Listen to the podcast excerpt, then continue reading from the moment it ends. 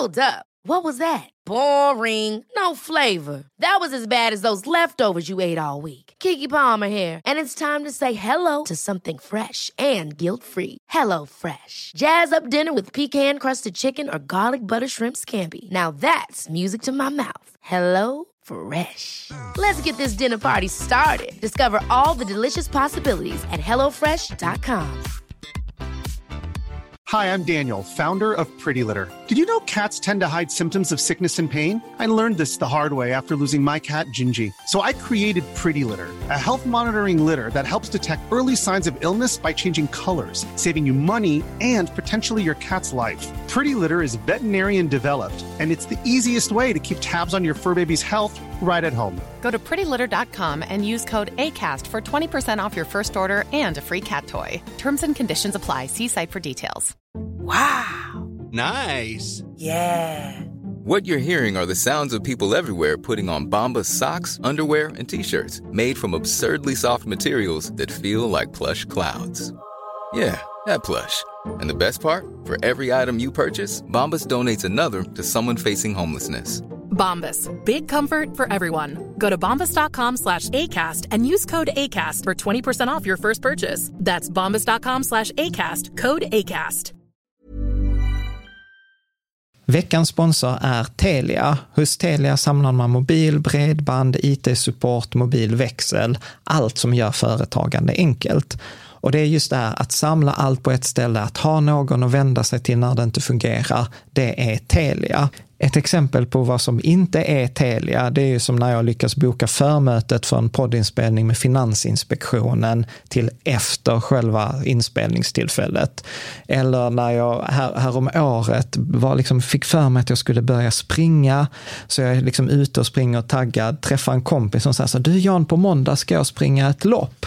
Och jag känner så här, ja men det låter inspirerande, så jag käkar pasta, jag byter om, tar mig ner till Malmö stadion för att göra en efteranmälan, står där i kön och sen så när jag liksom anmäler mig så tittar de på mig och säger så här, du Jan, vårhuset är bara till för kvinnor. Och eh, det var, det var typisk en situation som inte är Telia. Oavsett, ett stort tack till Telia som sponsrar, gör Rika Tillsammans möjligt, men framför allt tack till dig som lyssnar, följer och eh, hänger med oss varje vecka. Tyvärr lever ju den här myten inom sparande och investerande kvar, att ju mer tid jag lägger in, desto mer jag anstränger mig, desto skickligare jag blir, desto bättre kommer det gå. Men sanningen är snarare tvärtom, att ju skickligare du blir, desto större påverkan kommer din tur eller kommer slumpen att ha. Du lyssnar på Rika Tillsammans-podden som handlar om allt som är roligt med privatekonomi. I den här podden får du varje vecka ta del av konkreta tips, råd, verktyg och inspiration för att ta ditt sparande och din privatekonomi till nästa nivå på ett enkelt sätt.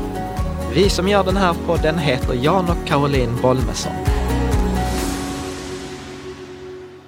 Idag är det dags för avsnitt 187. Mm. Och eh, idag så ska vi prata, du vet inte vad vi ska prata om? Jo, Paradox of Skill. Ja, vi ska prata om Paradox of Skill eh, och det är väl lite så här ointuitivt kommer vi prata om idag. Eh, vi kommer prata om att ju skickligare investerarna är, desto större eh, blir behovet av tur. Mm. Och att eh, liksom också det här lite ointuitiva, att skicklighet minskar inte behovet av tur, utan tvärtom, ju skickligare du är, desto mer tur kommer du behöva. Mm. Eh, Jag har hört eh, sådana här artister som säger att ju mer jag jobbar, desto mer tur får jag. Ja, och det Är kommer det vi, något annat? det kommer vi prata om för det är bullshit. Eh, Okej, Så det är en av de anledningarna. jag trodde på det. Jag har jobbat efter det hela mitt liv. Men du, innan vi kör igång, Jan. Ja, ja. Har du slips på dig? Nej. Nej. Vadå? Och ändå kan du sitta här och prata om ekonomi. Va, va, va, var kom detta ifrån? Nej, jag bara lyssnade på radio i morse när jag skulle lämna vårt barn och då var det någons sambo som hade intresserat sig för ekonomi och aktier. och man måste ha slips på sig, sa hon då.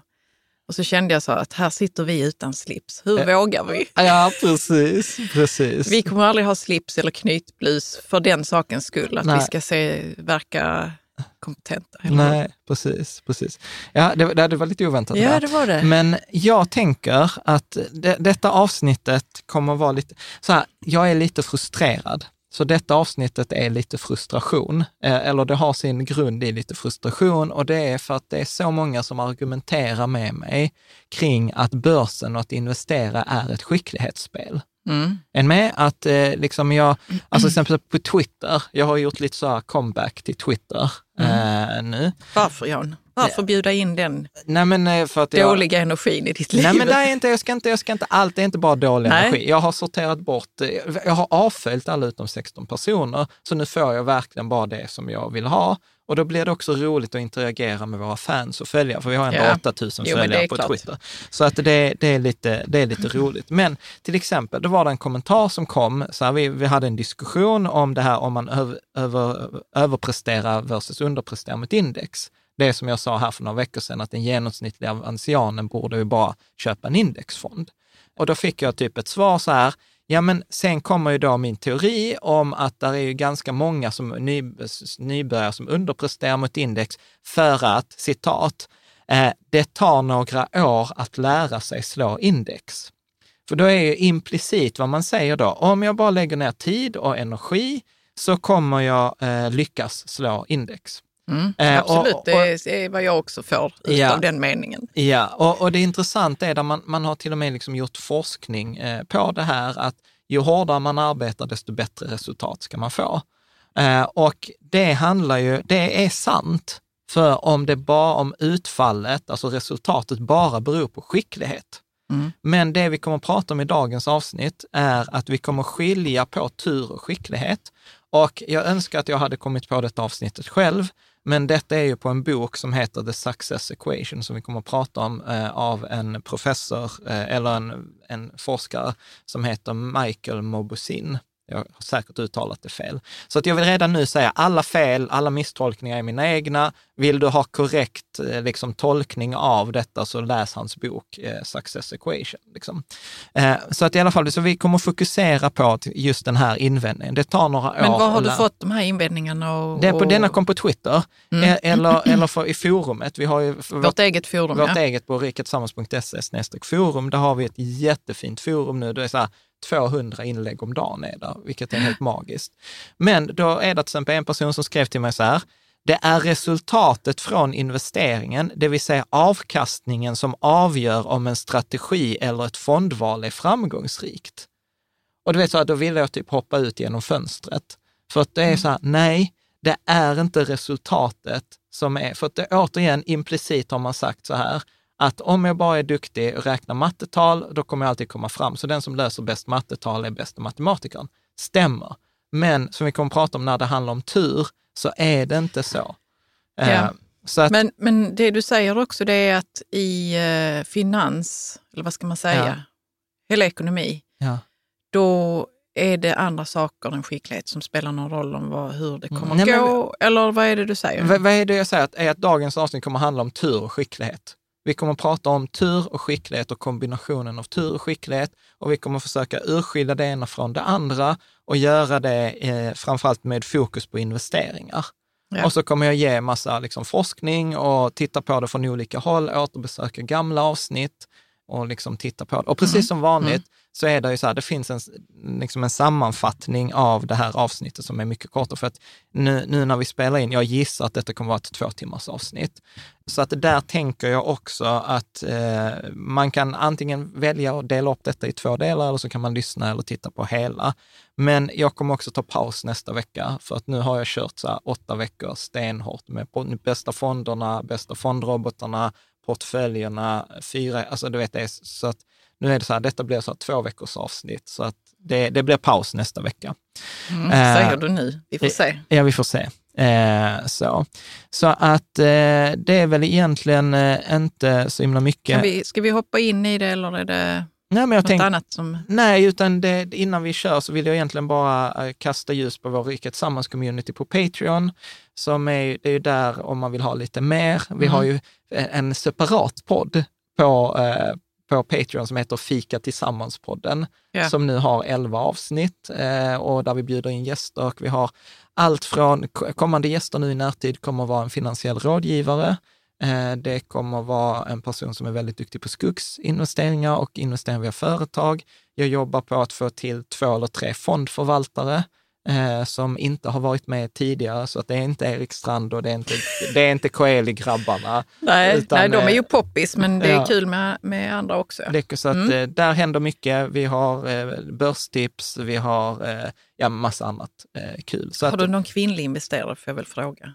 Det finns, eller sån här... I Patreon eh, så är hälften är ju kvinnor. Ja, men jag tänker, förlåt, eh, jag menar som gäst... eh, Fondförval- Fondförvaltare. Finns det, eller Ja, är det alltså, fortfarande... Vet du vad, detta är pinsamt. Alltså, en av mina kursare på teknisk fysik, Katrin, eh, är ju, eller var för några år sedan, jag tror, nu, ska nu, ska nu vet jag inte om hon heter Jansson fortfarande efternamn, men hon förvaltar en småbolag. Så Katrin, jag tror hon hette Katrin. Ja, men vi så kollar är lite shout-out. Om det är någon som känner Katrin Jansson som förvaltade en, eh, en, eh, en småbolagsfond, har jag för mig, läste teknisk fysik runt 00, så får ni gärna lägga ett mejl. För 20 år sedan. Ja, eh, så att, ja. Ja, Det var- det var ett vi vill, långskott. vi vill eh, gå vidare med den bollen. Ja, Mm. bra. Så jag tänker att vi ska börja prata om spanska jullotteriet. Så nu är vi inne i avsnittet. Nu kommer det vara någon sån här att jag ska få svara på frågor där jag, Ja, det kommer sen. Det jag kommer... visar mitt IQ. Nej, men så här, det, det är ganska roligt. Eh, så här, återigen, de här exemplen är från, hans, från boken Success Equation. Alla Mm. källor och referenser. Om det inte sägs annat så är det från hans bok. Så, att, så att ja, det är inget plagiat, det är inget så här, utan det, det är hans bok som är källan. Och då är det så här att i Spanien så har man tydligen ett jullotteri och det har man haft varje år i nästan 200 år. Oj. Ja, Och eh, det, det var liksom så här artikel, så här, inte ens andra världskriget hindrar spanjorerna från att ha sitt jullotteri. Nej. Eh, och, Men corona gjorde. Nej, jag hoppas inte det, jag vet så det hade jag varit inte- hemskt. Jag har inte kollat det. För det tycker jag inte är paritet Nej, med men några jag- krig faktiskt. Nej, men i alla fall. Och så tittar man på vinstsummorna, så är de bland de största vinstsummorna liksom, som betalas ut i något lotteri. Så att typ alla, är, alla spanjorer är med i det här Och jul- spelar. Och spelar. Och Vinner det någon varje år? Ja, alltså så 100 miljoner? Ja, ja, jag vet inte summorna. Men i alla Nej. fall, då är historien är så här att i mitten av 70-talet så var det då en man som febrilt letade efter en lott som hade slutsiffrorna eh, liksom 48. Och det Ja. så, I flera dagar så letade han efter den här eh, lotten, han hittade lotten, köpte den och så vann han lotteriet. Och det var ju roligt, liksom, för sen blev han ju då liksom intervjuad och så frågade man honom så här, varför letade, alltså så här, hur Ja, nu visste kommer du? framgångsreceptet. Ja, precis. Hur visste du att du skulle ha den här eh, lotten med eh, liksom 48 på slutet? Och då svarar han så här, jo, men du vet, jag, jag hade så här tecken från Gud. Vet, jag låg och liksom när, liksom, när jag skulle somna, så i sju dagar kom siffran sju till mig och alla vet ju att sju gånger sju är 48.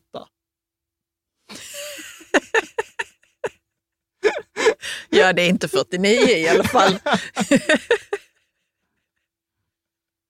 Jag tycker, jag tycker detta är så här. Åh, så vann han på det för att han inte, räk- för han inte kunde multiplikationstabellen. Ja, bra. Vad, eh, det fanns ingen skicklighet inblandad i detta. Nej. Nej, utan, utan jag På något endaste plan faktiskt. Nej, och det är det jag menar. Så att i ena änden, då har vi, då, detta, är, detta är tur. Ja. Okej? I, I andra änden på det här så har vi Marion Tinsley. Eh, och Marion Tinsley, eh, han var världsmästare i dam, alltså damspelet dam. Kortspelet då? Nej, inte kortspel, Nej, jag det är vet ett inte. brädspel. Jaha, jag vet inte vad det är för något spel ens. Okej, men det är sånt spel där man kan hoppa och så ska man ta varandras pjäser och sånt. Ja. Det är ganska kul faktiskt. Mm. Ganska. Och eh, han blev världsmästare i dam eh, mellan 1955 eh, och 1958 och sen mellan 1975 och 1991. Under sin karriär när han spelade dam mellan 1950 och 1995, alltså på 45 år, förlorade han sju matcher. Mm. Är med? På Mm. 45 år förlorade han sju matcher, två av dem var mot en dator. Ja. Så att liksom, han, han levde ju, han var liksom så matematikprofessor tror jag att han var. Han liksom utvecklade så här, så här fotografiskt minne, så han kunde liksom återge ett spel i dam han spelade mot en viss person för liksom tio år sedan. Vadå utvecklade? Har man inte det från födseln? Nej men, alltså man- så här, kan man- duktiga schackspelare säger också, du vet, de kan ju Att de säga... kan utveckla det? Ja, ja, precis. Det Att vill de jag lär, också utveckla. De, ja, men de lär Mm. sig liksom så här, liksom, du vet, se mönsterna, de kan säga så här, men jag spelade så, sen spelade den så, sen Ja, så kommer de ihåg hur det stod på brädet. Så. Ja, och, Mm. och hur spelet gick till. Så han, han levde dam åtta timmar om dagen, liksom fem dagar i veckan i liksom 50 år. Och det var så här, det, liksom ingen slog honom. Nej. Så här, som jag skulle säga, vi har spanjor som inte kunde räkna och vi har Marion. Tinsley, Mm. så, har, så har vi liksom spannet. Vi har den som bara liksom handlar om tur och vi har det som handlar om eh, skicklighet. Så att jag tänker så här att liksom, oavsett hur mycket skicklighet eh, man, eh, liksom man har, så kommer man liksom, nej förlåt, förlåt, tvärtom. Eh, om vi tittar på skicklighet, oavsett hur mycket tur du och jag än hade haft, så hade vi inte slagit Marion Tinsley i dam. Är med? Nej, Hade vi suttit med honom här och spelat, det är inget spel, det är inget spel som beror på tur. Nej. nej, sen med, så tur spelar, eh, spelar liksom ingen, eh, ingen roll i, i, i ett skicklighetsspel. Mm. Om vi däremot tittar på tur, att om vi tar det här spanska lotteriet, alltså hur duktig du än är på att beräkna odds och vara matematiker och sånt, så kommer inte det påverka din chans att vinna det spanska. Mm. det spanska lotteriet. Är du med? Jag är med. Ja, så att, eh, så att liksom, och allt som oftast så är det ju inte så här extremt. Nu har jag ta- tagit de två extremerna, liksom ett lotteri och världsmästare i dam eller i schack. Utan de flesta liksom vi gör i livet blir ju en kombination av tur och, tur och skicklighet. Eh, så att då kan man liksom säga så här, att, och detta kommer vara den tesen som vi har i större delen av det här avsnittet, och det är så här, observerat utfall är tur plus skicklighet. Eller på samma sätt så kan man ju då säga att eh, tur är observerat utfall minus skicklighet. Alltså det blir ju så här matematisk formel. Ja, precis. En Så. ekvation. Men du, observerat utfall, är det det som man ser? utfallet, ja men det är resultat, Resultat. Ja. resultatet. Vi har Mm. pratat om det som Finns det något eh, utfall man inte ser? Eller är det... Nej men här i detta med en det som känns menar som om- det var viktigt att skriva att det var observerat utfall, men det var det kanske nej, inte men riktigt. han pratar han är ju forskare, så Ja. han tittar ju på andra, så han säger observer, det är därför han kallar det för observerat utfall. Eh, liksom, så vad, vad man kan mäta. Vi Mm. kommer att prata, när, när, han, när han då, vi, vi kan ju ta, ta fram honom här, Mikael eh, Maub, du kanske, Mabus, Mabusan kanske. Han, är, han ser ut som han är någon slags eh, jag vet inte. Mellanöstern-fransos, Ja, kanske. Ja, Mm. mycket möjligt. Men i alla fall, så han, eh, det roliga med honom är ju att han är både forskare och practitioner. Så han är ju som Nassim Taleb, typ. Vad Han, då menar du? nej men det finns ju forskare som bara är forskare och som inte gör någonting i verkligheten, alltså typ driver Ja, företag. jag sitter med eller- teorier. Ja, och, precis. Mm. Eh, och sen finns det som, som de som, ja men så här, aktiehandlare som aldrig har skrivit en vetenskaplig artikel. Mm, med? Absolut. Och, och han- det roliga med honom är precis som Nassim Taleb, som vi pratade om i avsnitt 163, är han både och. Så han är så här Head of Global Investment Strategies på Credit Suisse, liksom, och forskare. Sen vet jag inte om han är professor eller Men inte. forskar han samtidigt som han håller på med detta? Det är frågan, Jan. Ja. Eller om han var professor nej, och men sen rekryterar nej, men han honom. Det, ja, det vet jag inte. Jag Nej. vet inte vilken ordning. Vi går vidare nu. Men i alla fall, då skrev, då, då, då skrev han den här boken, The Success Equation, Untangling Skill and Luck in Business, Sports and Investing. Okej. Så vad han har gjort, och denna boken är skitbra. Eh, det var så här, jag läste den i frustration och sen var så här, shit, den är jättebra. Hur har jag missat denna boken? Eh, och han eh, tittar då på hur påverkas idrott, alltså sport, av tur och skicklighet? Hur påverkas företag av tur och skicklighet? Och hur påverkas investeringar av tur och skicklighet? Och, och då, är, då har han också den här tesen att om det ska funka så måste det funka i alla tre områdena, för annars håller inte teorin. Mm. Eller det kan ju inte bara vara så att ja, men denna teorin funkar i investeringar, men den funkar inte i professionell sport. Liksom. Vad var det han ville komma fram till? Han vill Någon skilja på teori? tur och skicklighet. Ja, okej. Det, det är det vi Ja. kommer att prata om idag. Jo, jag förstår, men vad, jag, jag förstod inte om han ville liksom komma fram till någon teori som, som gjorde att, ja, whatever. Nej, men han, Ja. så här, om jag ska vara krass. jag kanske det, det, sitter här och är lite, lite borta nej, men, hälften av tiden. nej, Han men- ville skilja på tur och skicklighet i alla de här tre områdena. Ja, och egentligen skapa en modell. Så hur kan vi identifiera tur? Hur kan vi identifiera skicklighet? Mm. Hur kan vi använda det praktiskt som företagsledare eller som investerare eller som idrotts, idrottsmän? Liksom. Och då definierar han de här olika grejerna. Och då definierar han tur, är, är, är lite klurigt, för han, är- också inne på det, liksom, det är lätt att det blir filosofiskt. Men om man ändå ska försöka sig på en definition av tur så kan man säga så här, tur är det som jag inte kan påverka. Okej? Så att eh, då säger han också, och för att det ska kunna klassas som tur så måste tre villkor vara uppfyllda. Eh, det är en händelse som påverkar en person eller en grupp. Det är någonting som kan vara av godo eller undo. Det vill säga det kan vara plus, positivt utfall, eller det kan vara liksom negativt. Alltså jag kan ha tur, tur eller jag kan ha otur. Ja. Eh, Okej? Och sen så måste man också kunna säga att om det är rimligt att anta att ett annat utfall var rimligt, då ingår en viss mått tur. Det vill säga att som om jag till exempel slår tärning, om jag slår en trea, så är det rimligt att anta att jag kunde slagit något annat än en Ja. trea. Ja. Eller hur? Mm. Om jag har en matematikprofessor som löser ett, ett liksom enkelt tal, det är inte rimligt att anta att ett plus ett kommer bli något annat än två. Det, det, det har inget med tur att göra. Åh, vilken tur att han löste den uppgiften. Han kommer lösa den hundra av hundra gånger. Okej? Är det något? Det Nej, som... nej, vi Ja. kör på. Så på det sättet så kan man då anse att tur ligger utanför ens kontroll och det är oförutsägbart. Och om man tittar på detta lite tekniskt eller matematiskt så kan man säga att tur är en distribution med genomsnittet noll över tid. Okej, så vi säger inte att den är normalfördelad. Vi kommer, vi kommer utgå från att den är normalfördelad för att kunna förklara vissa grejer.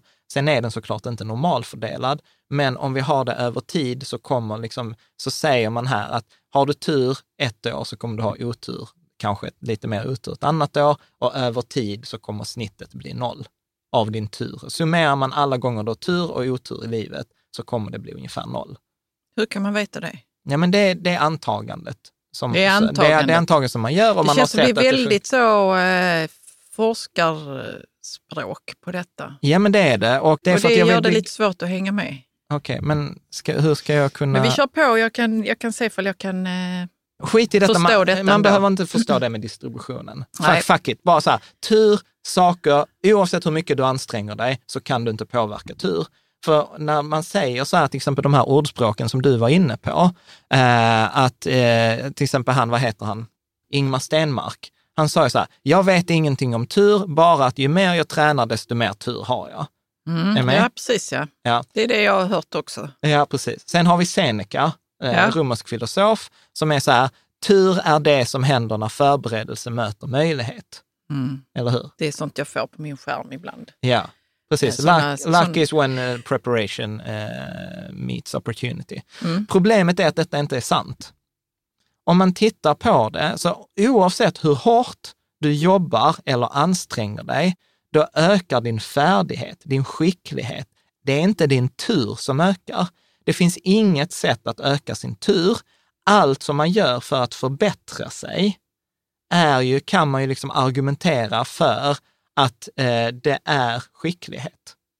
Ja, men vet du vad jag tror det är den mänskliga hjärnan igen som är ute och, och spatserar Ja, men så är och det. kissar lite på några träd Ja. och säger så här, tur, jag vet vad du menar med tur, Ja. jag, med, jag menar detta med tur. Man, man, man definierar inte ens vad tur är för någonting. Nej. Så när Seneca säger att han får tur Ja. så är med, så, alltså du vet, det kan vara felöversatt eller det kan vara något annat han menade. Ja, ja, så, Så såklart. det här är så, det är så otroligt eh, klibbigt begrepp. Ja, och, och det blir liksom, och, och det är ju det som blir, alltså så här, och detta kommer vi prata om, för att detta, är, detta avsnittet är så här, nu har jag inte gått in på liksom de tekniska detaljerna, men detta är ju så här typiskt exempel att vår hjärna är ju inte gjord för att tänka proba, alltså statistiskt eller sannolikhetsmässigt. Där, där finns ju den boken som jag tror du Det gillar, den här. The Storytelling Animal, eller vad den heter. Ja. Ja. Och- Vi vill hela tiden Ja, hålla på vår med såna där. hjärna gillar inte saker med osäkerhet, vi gillar inte saker utan förklaring. Vi vill liksom, vi vill, vi vill Hela ha... tiden fixa mönster Vi och vill förklaringar mönster. och, och så gör vi historier av det som sen går vidare i ja, arv. Ja. Så vi vill ha en story. Kan vi skapa en story som är sann? Perfekt. Kan vi inte skapa en story som är sann, då gör vi en lögn. Och det finns, det finns eh, liksom som, vi kan göra ett separat avsnitt om liksom så här exempel. Jag tänkte faktiskt vara så att jag lägger ut på Twitter lite sådana här frågor, som är sådana här fuck-up-frågor. Eh, du Vi vet, gör det. Ja, eh, och så här, den bästa boken, om man vill läsa om detta vi pratar om nu, det är Daniel Kahnemans Tänka snabbt, långsamt. Eh, det är som det här med system 1 och system 2 i hjärnan. Att initialt så reagerar vi och sen så... tar, Mm. Det är ju tar- rätt mycket som vi reagerar på och sen, sen så går vi inte till system två. Nej. Funderar över vad, hur det kunde blivit så. Liksom. Eller, vi kanske till och med gör det, men vi har inte förmågan att tänka att det inte berodde på vår egen skicklighet, utan det var, något, det var bara som det blev. Ja. Är du med att vi vill göra oss själva så viktiga hela tiden? Ja, ja, precis. Men, men det har vi också pratat om i andra avsnitt. Som, som vi hoppar tillbaka, alltså vi hade kunnat prata så Ja, vi mycket ska om göra det. detta. Men då, då är of- ofta en invändning så här, men man måste ju spela för att vinna. Alltså man måste ju vara där ute. Och, och det är ju liksom så Vad här, betyder det då? nej men till exempel så här, vissa argumenterar, ja men du måste ju spela spanska lotteriet för att ha en chans att vinna. Mm. Eller hur? Ja, det är ju sant. Jag kan ju ha tur och vinna lotteriet. Men jag hade ju haft, om någon hade kommit till mig och sagt så här, du jag var med i spanska lotteriet, jag hade sån sjuk otur, jag vann inte. Nej. Alltså vill säga, det går inte att argumentera att det är otur att inte vinna ett lotteri, utan det är ju riggat från början för att du inte ska vinna. Eller utan tanken är att lotteriet ska gå plus. Du, vi betalar in mer än vad, vad som betalas ut. Mm. Så, så att, ja, nej, jag, jag, jag köper liksom inte riktigt det. Men man måste spela för att vinna är också ett väldigt klibbigt begrepp. Ja, det är klart det är. Det är klart det. Och han, han, han tar ju fler exempel, så här, arbetsintervjuer och sport etc. Men jag, jag liksom, vi ska i alla fall kunna klara detta på två timmar, tänker jag. Om vi går då Ja, han har gett sig på något eh, demoniskt alltså. Ja, om vi då tittar på skicklighet. Mm. Då är, skicklighet är då motsatsen, eller färdighet. Jag, jag kommer att blanda här färdighet och skicklighet. Då säger, då säger han så här, skicklighet är det som du kan påverka. Genom att jag lägger in träning, eh, genom att jag lägger in rätt träning och får feedback etc. Jag kan bli bättre. Eh, eh, det, det, det är skicklighet. Jag, jag använde den engelska definitionen för jag tyckte denna var jättesvår att översätta till svenska. Men du kan väl läsa definitionen? Mm. Ability to use one's knowledge effectively and readily in execution or performance. Ja. Det är definitionen av skicklighet. Ja, så han pratar om skill. Som skill är liksom förmågan att kunna använda, omvandla sin kunskap effektivt och på ett sätt när det behövs genom att exekvera någonting eller prestera någonting. Okej? Så att då är det, tänker jag så här, då finns det ju vissa aktiviteter som kräver mycket skicklighet och lite tur. Ja. Alltså om vi tar till exempel så här, spela schack, spela dam, eh, spela ett instrument. Mm. Alltså en, så här, en världskänd pianist kommer, kan åka liksom från London till Köpenhamn till Tokyo och leverera på en liksom enormt hög nivå. Eller hur? För det är inte så mycket tur inblandad i att spela piano. Nej. Ja, jag vet inte, jag spelar inte piano, men någon som är pianist kan väl i så fall säga att Nej, och de har väl samma piano alltid förmodar jag. Ja, det det- där måste ju vara liksom repeterbart hela tiden var man än är. Ja. Mm. Så, så, och sen så finns det då aktiviteter som har en ganska stor eh, dos av tur eller slump, som vi pratar om det, som till exempel eh, roulette. Jag skulle säga så här, jag har inte träffat någon professionell roulettespelare. Nej, Är ni med? Inte än i alla fall. Nej, precis. precis. Det Finns skulle det varit någon... jättekult om vi träffar en sån. Om det som finns en bara, Jag vet professionell- hur man gör för att slå spelet. liksom. Ja, precis. Om, om det finns någon professionell roulettespelare där ute så får du gärna höra av er. Eh, och det är ju andra änden av spektrumet och sen så finns det ju det som är liksom en stor do- dos tur eller slump, alltså till exempel poker eller investeringar. Och det är det vi kommer att liksom prata mycket om här idag. Mm. Eh, Okej? Och i de fall, nu blir det lite tekniskt igen, i de fall där tur spelar roll, alltså där tur är en faktor, då kan man definiera färdighet, alltså skill, som att processen och förmågan att ta beslut. Ja, Förstår du? Att om jag ska spela piano, där är ingen, jag behöver inte ha någon förmåga att ta, ta ett beslut, det är bara att spela. Men i ett fall som till exempel poker, då handlar det ju om så här att jag kan ju ha jättebra hand och sen så dras, liksom läggs det upp ett annat kort på bordet som helt sabbar min hand. Är du, är, är du med? jag eller inte sabbar den. Men man måste inte ändå ta ett beslut om man ska vara med eller inte. Ja, precis. Så jag behöver, ju, eh, liksom, jag behöver kunna ta beslut på ofullständig information Ja. och där nästa steg kommer påverkas av saker utanför min kontroll. Mm. Översatt till exempel investeringsvärlden. Jag behöver fatta beslut idag och jag har ingen aning hur Riksbanken kommer att sätta räntan. Jag har ingen aning hur liksom, eh, Putin kommer att agera i Ryssland eh, eller liksom hur corona kommer att påverka långsiktigt. Alltså det är en massa faktorer som jag inte vet någonting om, men jag måste ha en process och en förmåga att ta beslut. Ja. Eh, Så att en av de roliga grejerna då som han, Michael då gjorde var att han har en tur och skicklighetsskala. Så han börjar då liksom längst till vänster, har en skala. Det, det är aktiviteter som bara beror på tur. Och sen har han en skala liksom till höger, eh, förlåt, beror på skicklighet och sen längst till höger så beror det bara på tur. Ja. Och, och liksom, då har man mätt eh, liksom på olika sätt eh, över då till exempel en säsong. Så detta är ganska roligt. Om du inte tittar eh, på, eh, på videon, jag kan släcka videon, så det kan vara ganska roligt. Så om du skulle titta så här, fotboll, hockey, eh, tennis, vilket är det största skicklighetsspelet? Vad sa du, var det de tre sporterna? Ja, eller? hockey, basket, tennis. Fotboll. Samma, det är samma.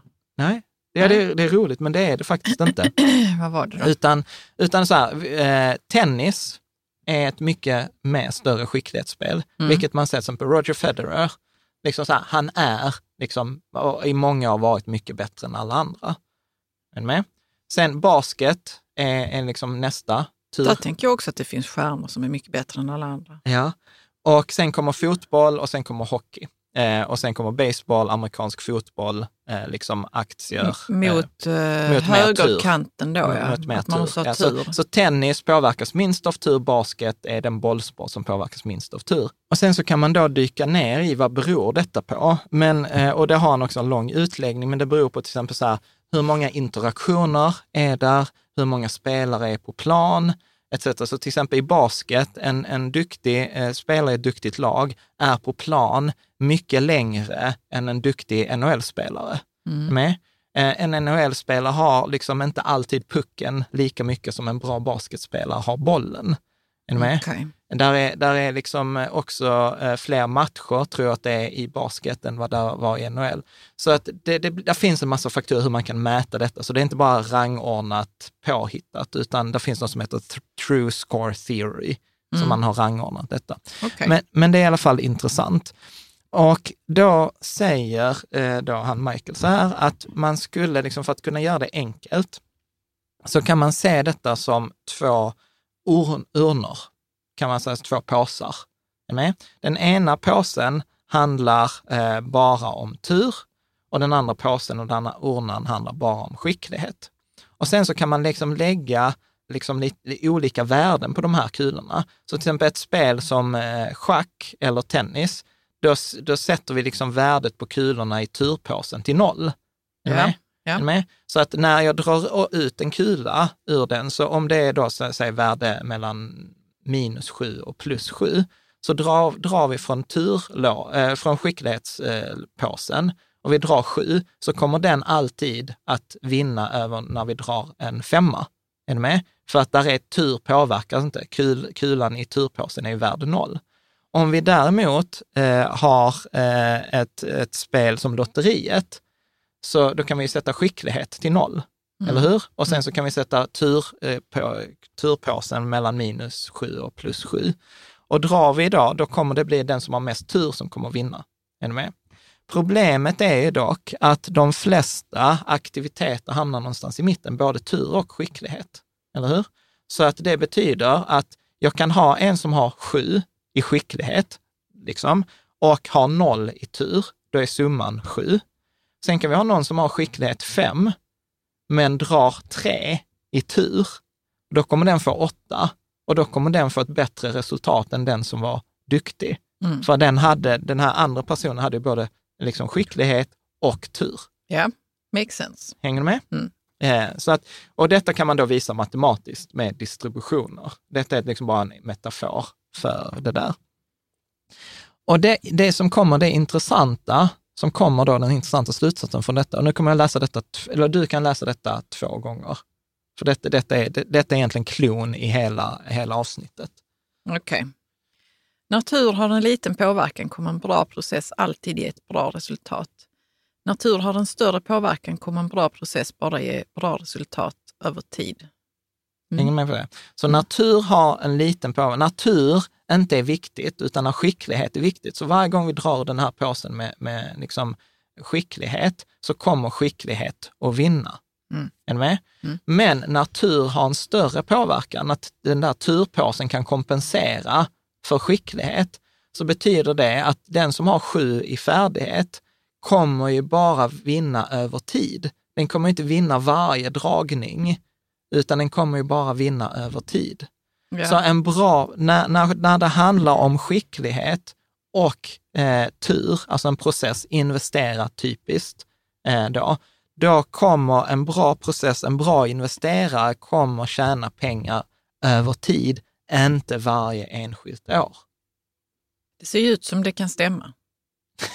alltså, Jo, men jag tänker så om vi bara ska fundera över om det inte är så ja. i investeringsvärlden. Ja, men, Det är, det är, större, det är mycket viktigare med skicklighet. ja, låt, låt oss pausa den. Jag har, ja, vi jag kan har göra ett det, case. för jag, har, vill gärna liksom att vi ska titta på det från ett annat håll också. ja, För Men- det är så lätt att liksom tycka så här, men det stämmer nog och det är Ja. nog precis så. Och sen, men man Mm. måste ju ändå vrida på det. ja, ja, precis. Det, för detta är en hypotes. Det är en hypotes, Sen ja. måste man ju kolla om den här hypotesen stämmer i verkligheten och det är därför han har kollat. Så han, detta är ju hans hypotes och sen har han kollat, stämmer denna hypotesen i investeringsvärlden? Stämmer den i företagsvärlden? Och stämmer den i sportvärlden? Eh? Ja. liksom. Okej, Och så- han har väl, har han stött på annan forskning eller har du stött på annan forskning som säger något annat? Nej, jag har inte hittat någon som säger Nej, liksom i, i, Det är också viktigt att liksom Ja. ta upp. De som säger emot har inte den, liksom, eh, de argumenterar ju på känsla eller på åsikt, men inte Anekdotiskt. Inte, anekdotiskt. Mm. Ska du läsa nästa? Anekdoter hör inte hemma i forskning. Nej, ska vi Nej. ta nästa, nästa mening? För den, den är lika viktig.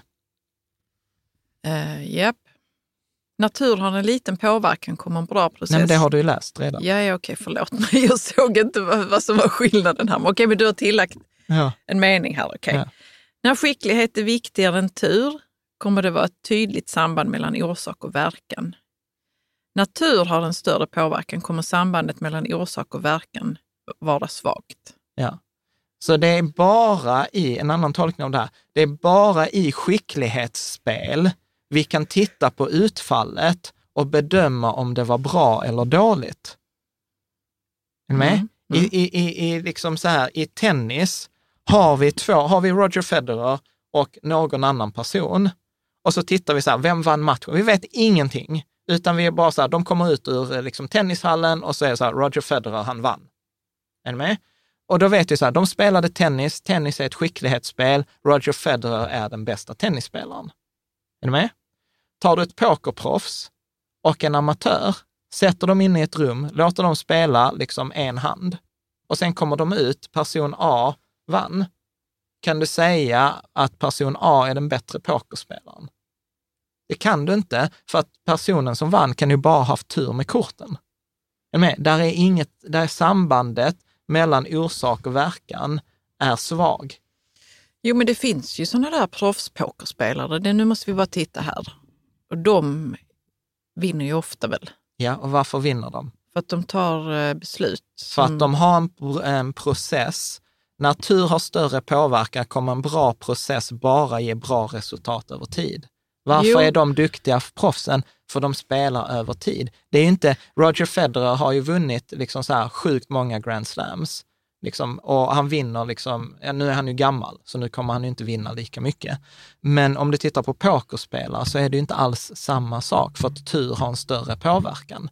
Visst, det är liksom en... Men då måste de också ta beslut. För detta förvånade mig när jag såg någon pokerturnering ja, eller vad det var. Och då var det så att proffsen la sig ganska ofta. Eller till exempel. så de tog beslut, så nej men det är inte värt att vara med i den här Ja, omgången. Absolut. Och jag tänkte så, för jag trodde att man som proffs är med och spelar mycket längre. Och Nej, man spelar fler händer. man spelar fler Man händer. spelar fler ja. händer. Ja. Och detta, kommer du ihåg, kommer du ihåg det avsnitt 153, tror jag att det var med Anna Konikova, The Biggest Mm, Bluff. mm. Hon sa ju så här, the purp- Kornikova, var det det? Konikova. Kornikova, ja det var inte...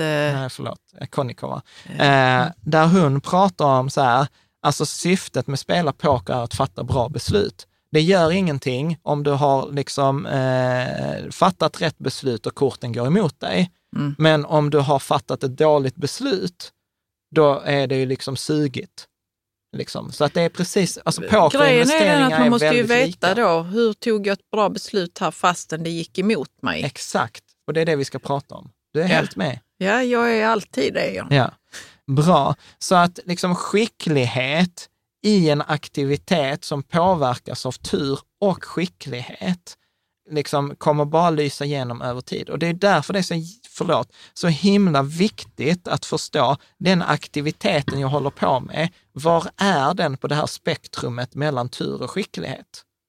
Är med? Och jag behöver liksom också veta det när jag utvärderar någonting. För jag måste utvärdera på två helt olika sätt.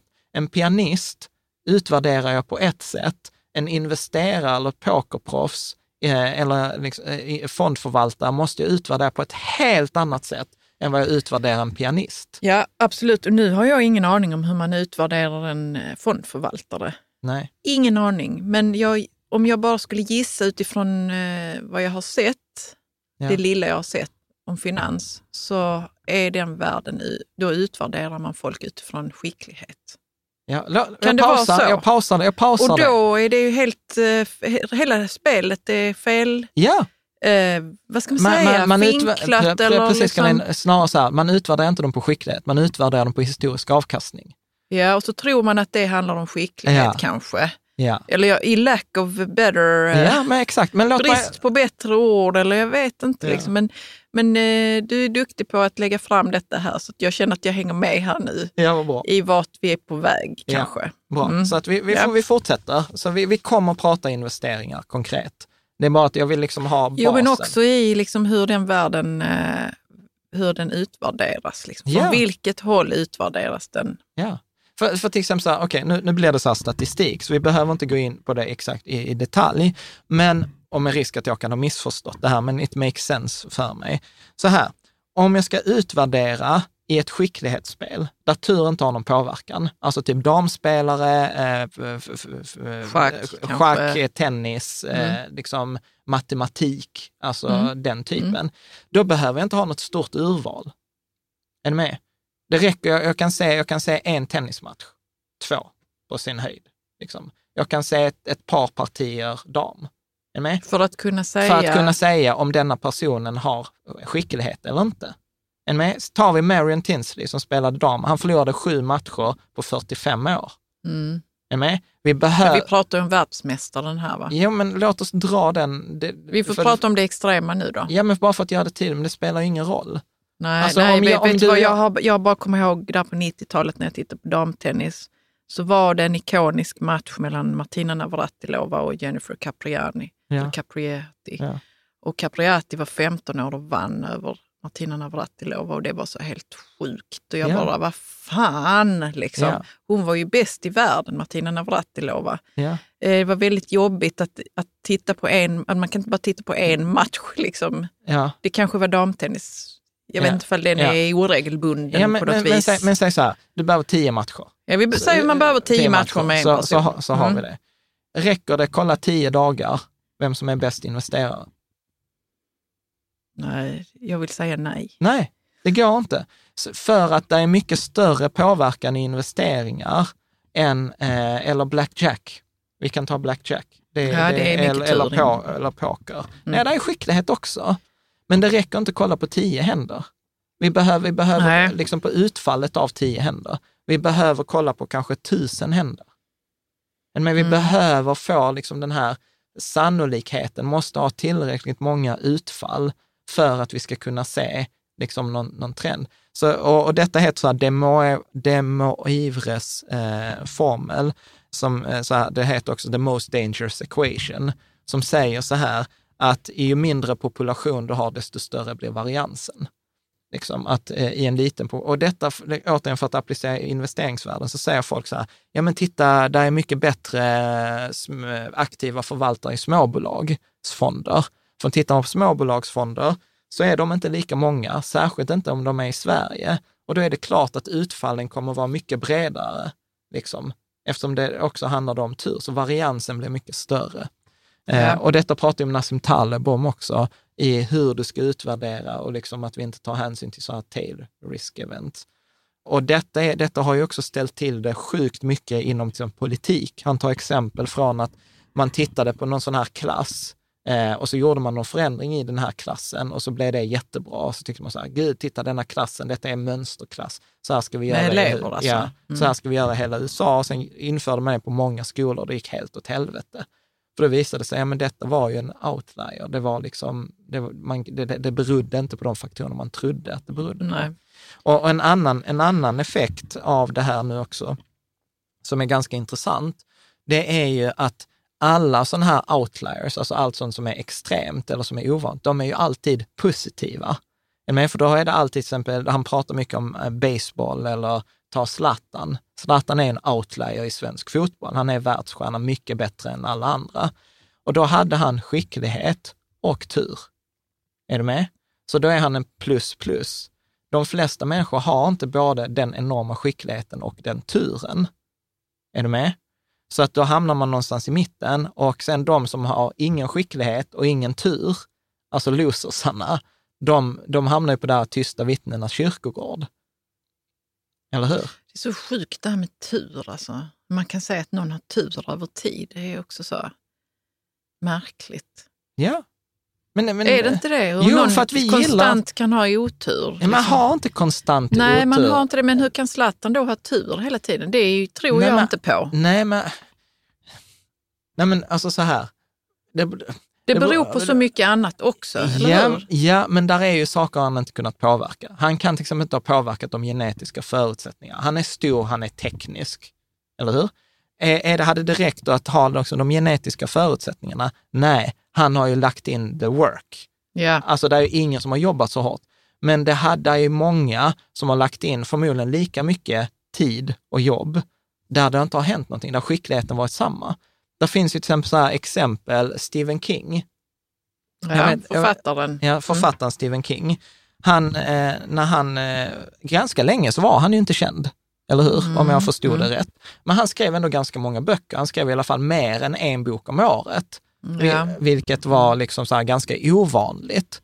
Och då gick han till sin sån här, vad heter det, sitt förlag och så sa han så här, ja men jag vill publicera mer än en bok om, eh, om året. Och så sa förlaget så här, nej, nej, det är inte så vi gör i den här branschen, utan vi publicerar en bok per författare per år. Och då går historien att när han satt på detta mötet så var det en annan bok som låg framför, där författaren hette Robert. Och på radio så spelades någon låt som hette Buchanan, eller någon grupp som hette Buchanan.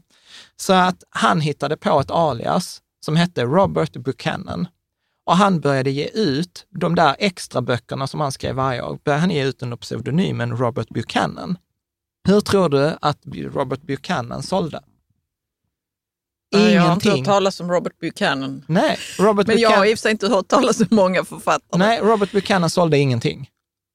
för det var Stephen King Ja, Stephen som King. ändå hade någon slags var- litet följe kanske. Ja, men liksom så här, han, det var ju samma bok. Det var ju samma författare, samma, liksom samma allt. Är med? Och det, det, historien fortsätter så här, att det var någon sån här antikvarie, eh, antikvariat som läste de här och var så här, shit, den här Robert Buchanan, han utvecklar sina karaktärer som Stephen King. Han använder samma format för historien. Som, som så, här, så han var så här, detta är spooky. Så han gick till liksom så här nationalbiblioteket i, i USA, så skulle han säga så här, vem har copyright för Robert Buchanans liksom böcker? Och så började han gräva i det och så upptäckte han till slut att det var Stephen King. Och så ringde han till Stephen King och sa så här, du, du är Robert Buchanan, eller hur? Och Stephen King, han förnekade ingenting, utan han sa, nej men du har listat ut det så här, du kan få första intervjun och allting. Och sen blev det ju då känt att Robert Buchanan var Stephen King. Vad tror du hände med försäljning av böckerna? De gick upp. Exploderade. Gjorde de verkligen det? Ja. Mer än tio gånger för, eh, försäljningen. Men var Stephen King känd då? Ja. Ja, det var han. Ja. Mm. Men det ser du, liksom, min poäng här, skillen var identisk. Mm. Det var inte att Robert Buchanan skrev sämre böcker än Stephen King. Nej. J.K. Rowling ska tydligen ha gjort samma sak här, bara för något år sedan. Ja, Att hon- hon, har skrivit under pseudonym Ja. också. Ja. Sålde ingenting. Sen framkom det att den här författaren J.K. Rowling, liksom så här, toppen på Amazon. Liksom, i flera så här. Så att liksom skill, det räcker inte för att bli en framgångsrik författare, räcker det inte bara med skill. Du måste ha tur också. Är du med? Mm. Och sen, sen kan man liksom, åter, sen blir det en självförstärkande effekt. Ja. För att när du sen har haft tur och blivit känd, då får du de bästa liksom, redaktörerna, du får det bästa teamet, du kan rekrytera de Och det är bästa kanske det som då medarbetarna. Seneca menar med tur. Jag vet Nej, inte, vet- han är död. Ja, men det är det, kanske det man menar med tur då. Jag vet inte. Det är, ing, det är ju inte, Ja, jag det är inte jag, kopplat till tur. jag Egentligen. jag det är kopplat till att man hade en skicklighet som, och så hade man tur och sen så gick det bra. Och då fick man ännu mer hjälp liksom, på vägen. ja. Men jag, bättre- jag tror snarare att det blir att man, att man, is, man isolerar sig där. Så att då blir påverkan av tur sen blir ju mindre, eftersom man har redan uppnått en position som man behåller. Jag tror inte, det hade man ju kunnat ställa till en Michael Mobesin, men jag tror inte, jag tror inte han hade hållit med dig i, i det där. Nej, men eh, jag menar inte att det är tur. Ja, Utan jag menar att det kanske är det som de här med, pratar om, som säger så. Ju mer jag jobbar, desto mer tur har jag. ja Är du med på vad jag menar? Att man får ju mer... om- Nej, du får inte mer tur. Nej, man får inte mer tur, men man kanske misstar det för tur. Ja, Att eh, jag har skrivit eh, Harry Potter och den har blivit känd ja. och då får jag bättre förläggare eller mm, liksom bättre eh, Ja. Hand- marknadsföring Ja, men det är för mina tur. kommande böcker. Nej, Ja. det är inte tur. ja. Men vissa skulle säga så, ah, men det är, ju mer jag jobbar desto bättre, Ja. mer tur får jag. Ja, Förstår ja. du att jag, jag känner mig irriterad? ja. Detta har legat i mitt bakhuvud nu. Jag känner mig irriterad över det här, den här, eh, att man säger så, ju mer jag jobbar desto mer tur får jag. Nej. Du Därför att det det är det klibbiga begreppet igen. Vad är turen då, som Ja. du får när du har jobbat så jävla hårt? Ja. Det, kan, det är inte tur. Ja. Nej, men han, Michael Mosin håller med dig. Han säger så här, allt som du kan påverka genom din egen ansträngning är ju då reasonable to argue that it's skill. Alltså att det är Ja. färdighet, det är inte tur. Tur kan Ja, du per det- definitionen inte mm. påverka. Det ligger utanför din kontroll. Men känner du också att det är något som skaver med hela Nej, den här... eh, Inte det, för mig är det andra saker Nej, som men jag, skaver. det, jag kan inte riktigt säga vad det är som... Vi kan återkomma till det. Jag får Ja. fundera lite över eh, Ja. hur vi tror att vi får tur när vi jobbar hårt. Ja. Mm. Så, att, så att det där är, så att var vi var innan vi gjorde sidospåret var ju så här, du måste utvärdera en aktivitet som beror på bara skicklighet eller bara tur eller en blandning, måste utvärderas på tre helt olika sätt. Mm. Tre helt olika sätt. Mm. Och hur man, ett enkelt, han berättar liksom också så att han har hängt mycket med pokerspelare. Och då sa han så här, om man vill identifiera huruvida tur har en inverkan på den aktiviteten man gör, Ja, så säger han så här, kan du förlora med flit? Om du kan... jag gör ju det ibland mot Freja Ja, i kortspel. ja, För annars så har vi en sån här jobbig situation. ja. Ja. Och då är det ju ett visst mått av skicklighet eh, i, i det, Det är spelet. jättesvårt att förlora med flit ja, om man har en bra hand. Ja. Jag bara skojar. ja, men så är det ju. Det är jättesvårt. Ja. Om man fick tre damer och bara, hur ska jag bli av med de här? Ja, det men, inbegriper fusk, Jan. ja. För mig i alla fall. Sen kan vi diskutera huruvida det är bra att förlora så att det Man blir tappar drama. lite kort och lägger dem någon Okej. Ja, jag, Nej, jag, jag, Låt oss nu bli seriösa här. Ja, Okej, så- kan så- jag förlora med flit Ja, i, jag eh, bara- i poker då, Ja. till exempel? så här ska jag säga så att så gör ju inte jag med våra barn. Jag, är ju mycket mer så här, ja, livet är, livet är orättvist. Ja, men vi har, ju, vi har ju så mycket som, där livet känns orättvist för våra barn, så att ibland måste de bara känna så att, de också, Lite- att det också Lite bra. fejkad tur. Jo, men för att det blir lite trevligt att spela spel. Annars vill Mm. Freja aldrig spela spel igen. Ja, ja, absolut. Så att det, jag ska säga så här, förlora i schack, jätteenkelt. Ja, det måste det ju vara. Ja, men det, bara så här, sätt Man pjäserna bara gör dumt. något dumt. Ett Ja. enda drag som Ja. är dumt kanske. Ja. Mm. Liksom, tennis, också ganska enkelt, eh, förlora med flit. Väldigt, väldigt svårt att förlora med flit på roulette. Ja. Är med? Liksom så här, oavsett... För man kan inte säga så, det var med flit. Nej! Eller hur? Man ljuger för sig själv. ja. Alltså så här, återigen, roulette blir så här, det är lite mindfuck för att ja, du kommer förlora i de flesta fallen, så då tror man att det är enkelt att förlora. Men det är liksom om vi skulle... Men det var inte med flit, utan det Nej. bara är så. Du det bara förlorar. är så, ja, precis. Utan här handlar det ju att göra det med on purpose, med flit. Medans jag skulle säga till exempel så här, på börsen, också svårt att förlora med flit. Och då, det var min spontana tanke när jag hörde så här, det är inte alls det, det är bara att köpa optioner eller något idiotgrej. Men det är inte så, åt det för då blir det som roulettexemplet. Om jag istället ska omformulera så här, Caroline, du ska välja mellan svenska och amerikanska aktier för 2021. Vilken kommer gå sämst? Ja, det är svårt Jättesvårt. att säga. Stora eller små bolag? Liksom. Eller, eller utvecklade eller tillväxtmarknader? Är ni med? Jättesvårt att säga, för att ja, vi kan, jag kan ha en lång förklaring som man säger så här, små bolag eh, är ju en faktor och historiskt sett har små bolag gått bättre än bo, stora bolag, så jag borde välja stora bolag. Eller jag kan säga så här, historiskt sett så har till exempel value versus growth, att eh, tillväxt, eh, valuebolag tenderar att gå bättre än tillväxtbolag. Ja, men tittar vi de senaste tio åren så har tillväxtbolag gått bättre än valuebolag. Så trots att det är en historisk statistisk liksom säkerställd skillnad, att value går bättre än growth, så de senaste tio åren har inte det skett. Nej. Är ni med? Så att det är jättesvårt att till och med mellan value och growth, on per, alltså förlora med flit. Mm. Och det antyder ju att om det är svårt att förlora med flit, då är det ju tur inblandad. Mm. Okej? Yes. Eh, bra. Så att om vi tar lite citat, så nu kommer lite citat från boken och från andra ställen. Ska, Mm. du, ska du läsa? The quality of the, decision can be evaluated by the logic and information I used in arriving at my decision. Over time, if one makes good quality decisions, one will generally receive better outcomes, but it takes a large sample to prove this. Ja. Så då är vi tillbaka, så att är en aktivitet där tur har en påverkan, så handlar det om att ha en bra process. Och jag kan liksom utvärdera mitt beslut eh, liksom logiskt och med information som jag hade för att utvärdera beslutet, men det kommer krävas väldigt många beslut över lång tid för att kunna utvärdera om huruvida beslutet var bra eller dåligt. Mm. Eller förlåt, inte beslutet var bra eller dåligt, processen var bra eller dålig. Förlåt. Processen, ja. Okej, ska vi Mm. fortsätta? Eh, Maria Konikova då, Ja. från The Biggest Bluff, säger The object of poker is making good decisions. When you lose of the run of the cards, that feels fine. It's not a big deal. It's much more painful if you lose because you made a bad decision or mistake.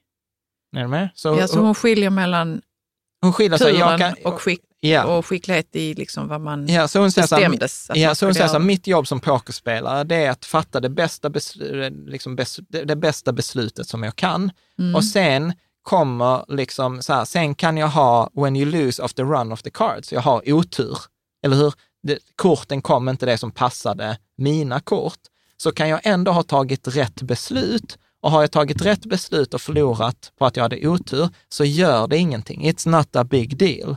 Mm. It's much more painful if you lose because you made a bad decision or mistake. Det är så att om hennes process, hennes beslut är fel baserat på det hon hade i handen och det hon visste då, ja då är det fan painful. Ja, men det här måste ju också vara därför som man gillar att spela poker, för att det finns en, en eh, sån här eh, oberäknelighetsfaktor i det. Att Ja, man tur. kan ha Slump. tur Ja. och att, eh, att det är därför också som det är kul att spela. Men man vill ju ändå nå en viss skicklighet så att man kan liksom göra det bästa av sin Ja, situation. och det är därför, Men sen är det ju tur eller otur som spelar in och det är också det som förmodligen gör det spännande. säkert. Säkert. Jag vet inte hur schackspelare, eh, de har nog en annan, eh, det är nog någon annan anledning till varför de är i det spelet. För, för jag skulle säga, jag kan ju på det sättet, alltså jag kan ju uppskatta både och. Jag kan ju uppskatta schack, för det är rent skicklighetsspel. Jag är Ja. bättre än våra barn i schack. Jag kommer vinna varenda schackspel vi, vi spelar. Liksom. Ja, och det är skickligt Jan. Ja, precis. Skickligt. Ja, jag gömmer inte pjäser. Nej men det, man kan utöv, utveckla en skicklighet, ja. Bli bättre. Så, så, så att där, Det är kul. Så att förlorar jag, så, så ja, men det är så här, det var mitt eget fel. Mm. Jag kan inte skylla på någon annan. Poker är ju roligt på ett annat sätt, för där blir det ju så här, jag kan bara påverka det jag kan påverka. Eller hur?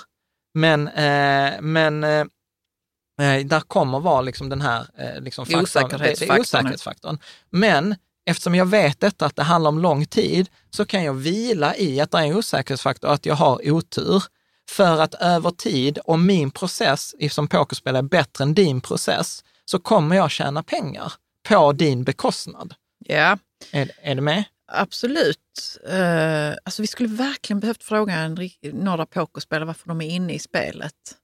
För då kan man också ställa sig frågan, varför är du inne i investeringsspelet? Ja, och då kommer du få svar. Allt, Som är olika. allt från så här, det är spännande eller du vet så här, jag får... för att tjäna får, pengar. För att tjäna pengar, för att till- tillfredsställa min eh, liksom behov av dopamin och serotonin. Ingen kommer att säga det, Jan. Nej, det men är jag- bara jag de vet. som är extremt eh, medvetna om sina egna processer som kommer säga det. De flesta kommer att säga så, för att tjäna pengar. Ja, för kickarna. Vi har ju spelberoende. Frågan är ifall man ens säger kickarna. Nej, men det är klart man inte säger, men det är ju det som är anledningen. Det är ju det som är anledningen.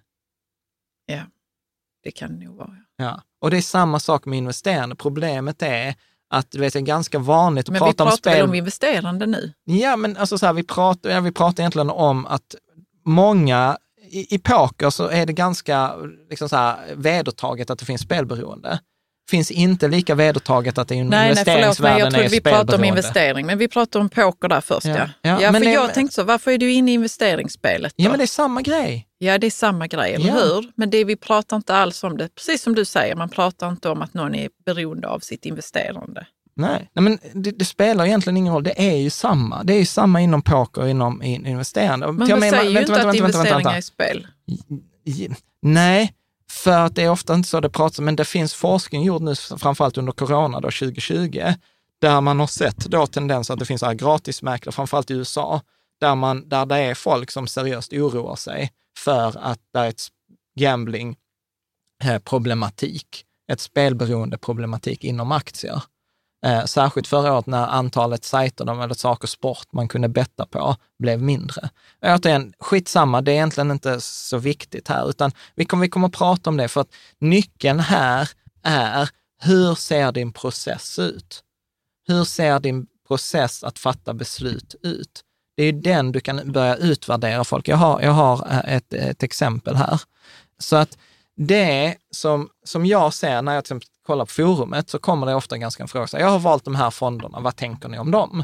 Liksom, eh, och det som inom forskning så kallar man detta för undersampling av eh, liksom failure.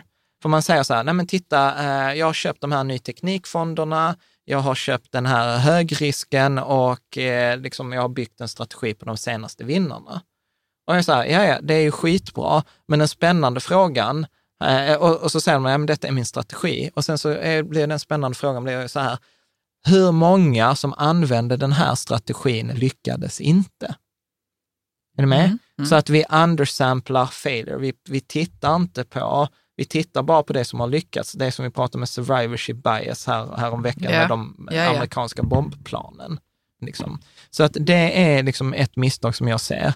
Och eh, om vi tar, tar ett exempel här. Föreställ dig, vi har två stycken blackjack-spelare. Eh, och båda två, liksom, de går in på ett kasino, person A, person B. De har båda 10 000 kronor. Och sen så kommer de ut, eh, då en stund senare så kommer det ut, den ena har 12 500 kronor, den andra har 7 500 kronor. Vilken av de här två pokerspelarna är bäst? Eller förlåt, blackjack-spelarna är bäst. Jag vet inte.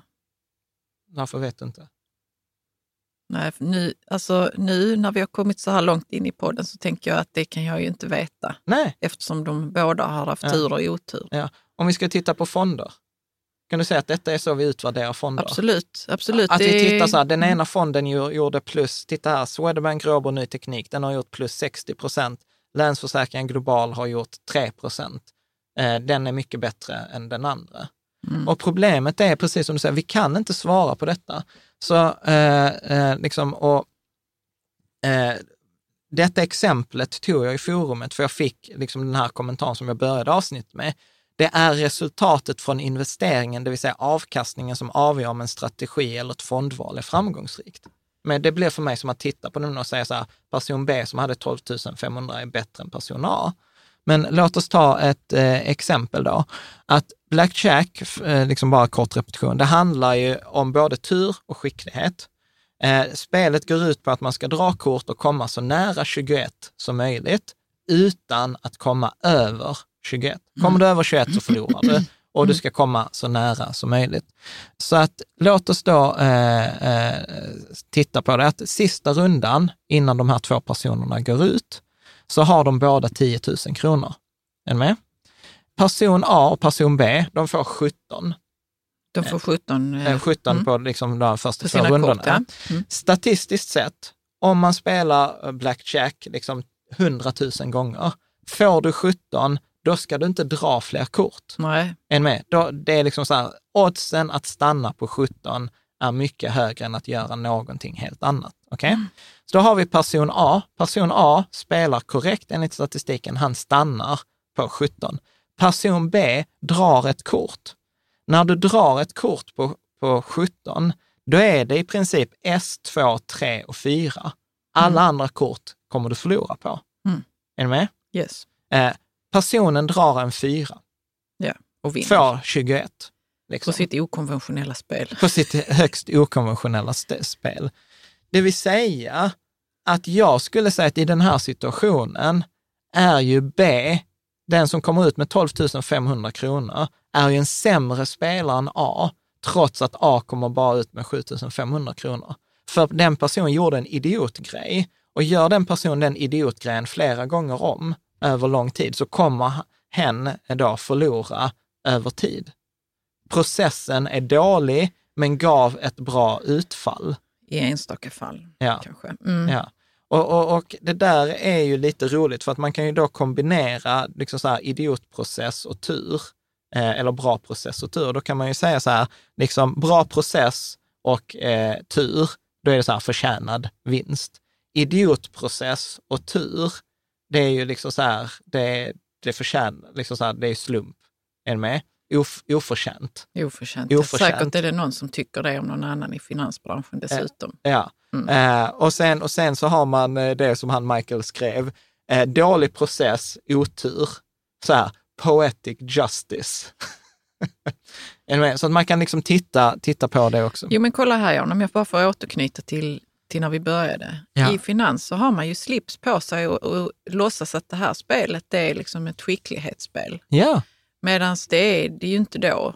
När vi kommer Man till kan det. låsa Du- på du den slipsen Ja, och säga att man egentligen kanske spelar ett spel ja, med lite slump ja. Så låt oss, eh, låt, inbakat. låt oss komma dit. Vi, Mm. vi, det är dit, Mm. dit vi är på väg. Eh, så att om vi då, om vi då av, avrundar det vi sa så här, så eh, att eh, titta på, jag kan inte bara, i ett spel som handlar om tur och skicklighet, går det inte att titta på utfall. Är ni med? Till exempel, eh, som vi var inne på, schack. Då kan jag titta på utfallet. A och B spelar schack, den ena kommer ut. Ja, då är sannolikheten större att den är bättre än eh, den andra. Okay. Men när jag ska då titta på, ett, eh, på en aktivitet som har tur och skicklighet, då måste jag ha ett stort utfall. För det är bara över, över tid som turen kommer att jämna, jämna ut Mm. sig. Och, och det där är också ett jättespännande grej som vi kommer komma in på, som handlar om reversion to the mean. I, ett, I en aktivitet där tur har en stor påverkan, Mm. så kan vi förvänta oss att över tid så kommer tur och otur liksom att Att balansera ut sig, vilket gör att vi kommer då få utfall som går tillbaka till medelvärdet. Mm. Okej, och jag kommer visa det på fonder. För detta är vad folk inte fattar. Men du, ska vi inte ta paus här? Jo, eh, nu har vi pratat lite mer än en timme och det Ja. är kanske mer aptitligt att man har ett, eh, liksom, två en timmars eh, Ja, så man själv kan eh, bara gå på toa typ. Ja, precis. Mycket enklare att lyssna två en timmars avsnitt än ett två. Så att eh, grejen är så att det andra avsnittet, du behöver inte vänta en vecka för att få det. Det är publicerat. Det är egentligen bara att ta nästa avsnitt och så fortsätter vi precis här där vi slutade.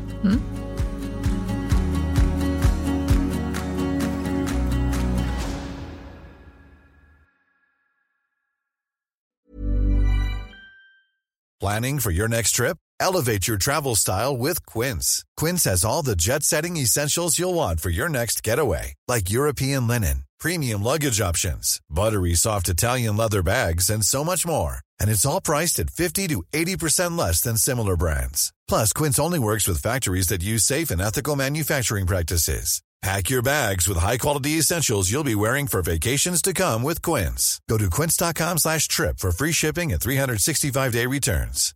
Hi, I'm Daniel, founder of Pretty Litter. Cats and cat owners deserve better than any old-fashioned litter. That's why I teamed up with scientists and veterinarians to create Pretty Litter. Its innovative crystal formula has superior odor control and weighs up to 80% less than clay litter. Pretty Litter even monitors health by changing colors to help detect early signs of potential illness. It's the world's smartest kitty litter. Go to prettylitter.com and use code ACAST for 20% off your first order and a free cat toy. Terms and conditions apply. See site for details. Need new glasses or want a fresh new style? Warby Parker has you covered. Glasses start at just 95 bucks, including anti-reflective, scratch-resistant prescription lenses that block 100% of UV rays. Every frame's designed in-house with a huge selection of styles for every face shape. And with Warby Parker's free home try-on program, you can order five pairs to try at home for free. Shipping is free both ways too. Go to warbyparker.com slash covered to try five pairs of frames at home for free. warbyparker.com slash covered.